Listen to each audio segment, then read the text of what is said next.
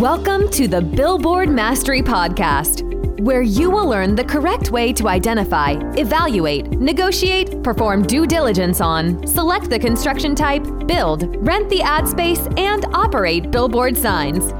And now, here is your host, the guy that built from scratch the largest privately owned billboard company in Dallas Fort Worth, Frank Rolfe. Wooden billboards have been around for over 100 years. They're good money makers. They're very simple, very basic. Great tools to develop a side hustle of income or even your key main job.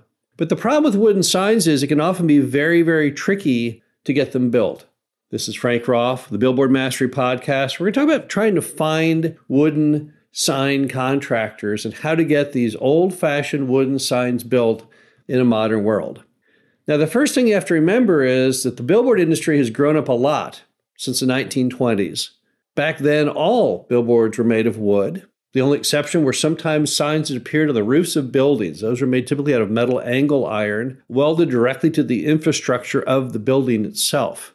But if you had a billboard on a highway or a road back in the 1920s and the 30s and the 40s, it was going to be made out of wood. And not until we built the interstate highway system in the 50s was there enough traffic and enough money to even think about building signs out of more durable material, typically metal. They can be metal pipes, angle irons, and then finally, as we all know, it went up into the monopole structure. But what happened is, over the years, the wooden sign went from being the dominant product, the most common way to build a sign, to something that was very much in the minority. As time elapsed, monopole signs became the norm, and a lot of the companies that built wooden signs simply went out of business. And on top of that, you have the simple fact that a lot of those aged sign builders who were building the wooden signs in bulk back in the earlier decades, they just grew old over time, and those businesses ultimately just shut down. So today, when you want to build a wooden billboard, which is basically telephone poles placed in a line, two by fours on top of that, and then pieces of plywood nailed on top of that, which you then stretch the vinyl over, how do you find people who do that kind of work these days? Well, here are three types of groups you can find that typically do build wooden signs. The first, people who build those signs we all see along the road that say land for sale. I know you've seen those on property. It can either say land for sale and a phone number, or it can say coming soon, some type of shopping center, hotel, or apartment complex. Those are all wooden signs, built exactly the way they were built back in the olden days. So you got to track down who built those. How do you do that? Well, one easy way is just to call the phone number on the land for sale sign. That's the guy who built the sign. He can tell you who the contractor was. You call him up and say, Hey, I hate to bother you, but who built your sign that says land for sale? And he'll say, Oh, I used Tom Smithers, and here's his phone number. Now you have a prospect to do that. Also, you can call some of the sign companies out there like Fast Signs and Kinko's because they also often do vinyls or vinyl lettering for signs like that. And they'll know who came to pick up the signs or bought the vinyl signs from them. And that will lead again back to someone who actually builds wooden signs.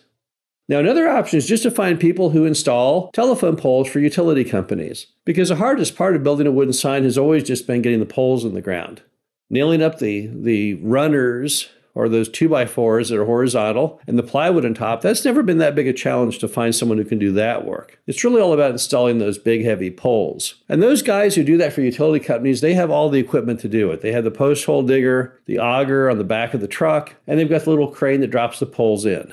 So talk around, call utility companies, say, who puts in your poles? Not all utility companies have someone in house that does that and they'd be able to tell you uh, of options. Or you can call electricians and say, hey, who do you use to put in the telephone poles when a customer has a private property telephone pole that breaks and falls over? If you can get a handle on those kinds of people, that will get the biggest part of the job done.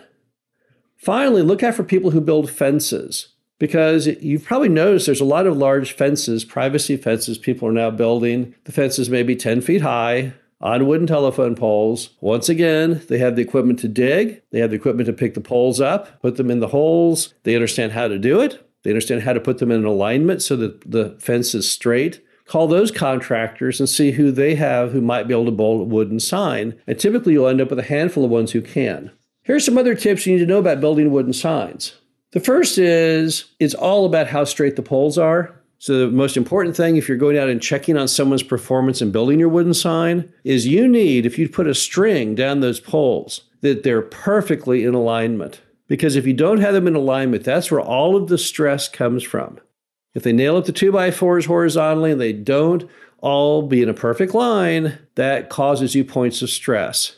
And additionally, when you get done with the final sign, it will always have some kind of bend in it, this wrinkle looking thing. So make sure that those poles are straight. Also, remember that the higher you go with the poles, the more likely you are to have the poles break in a windstorm. If you grab a pencil and you held it at the end where the eraser is, and then you push up or, or, or push down on the pencil to the point that it snaps, that's what goes on with wooden telephone poles. And the higher you hold that pencil towards the point of the pencil, the less pressure you'll have to push to snap the pencil. Because the pencil, in that case, acts like a lever. And the telephone pole that the sign sits on is no different. The wind is what pushes like your hand did. And the higher you go up that pole, the greater pressure you're putting on the weakest part of the pole, which will make it snap. In the metal sign business, going high is typically what most people prefer, but in the wooden telephone pole business, you kind of want to go as low as you can while still being clear of obstructions and enough off the ground that no one tries to put any graffiti on it. Also, you can reduce the risk of pole snapping by putting cables at the top of the pole. So, how that works is if you mount a cable between the top of the pole and the ground and the wind blows hard, that helps take the, the pressure off the pole, pushing force towards the fulcrum where it will snap. So, it's a way of reducing the pressure. Or you can put braces along the bottom of the poles. This can be in the form of a second row of poles, or it can just be two by fours, which are somehow affixed and tethered to the ground to lower, once again, the pressure in the event of high winds. Finally, when you drill the holes and you put the poles in, sometimes you can't put in concrete, and you can't put in concrete because you can't get the concrete truck to that area. The truck that puts in the telephone poles is not very heavy, but concrete trucks are very heavy. And it may be impossible if you're not on a hardened road to get something down in that field without it getting stuck. In those cases, what you should do is just pour bags of dry concrete down the hole. What will typically happen is the moisture in the earth will mix with that concrete and eventually harden it. At least it gives you a shot. Some people instead try and put sand down the holes, and the problem is sand never has any compaction hardness whatsoever. Those poles over time, when the wind blows, will tend to bend in the earth, and pretty soon your sign will not work for you very well at all. Now, wooden signs are great. They are a very economical way to get into the billboard business, but you got to know how to do them properly, and hopefully these tips will help get you started. This is Frank Rolfe, the Billboard Mastery Podcast. Hope you enjoyed this. Talk to you again soon. Thank you for listening to the Billboard Mastery Podcast. Be sure to visit us at www.billboardmastery.com, where you can find past episodes of this show plus an array of information to help you successfully build, buy, and operate billboard signs.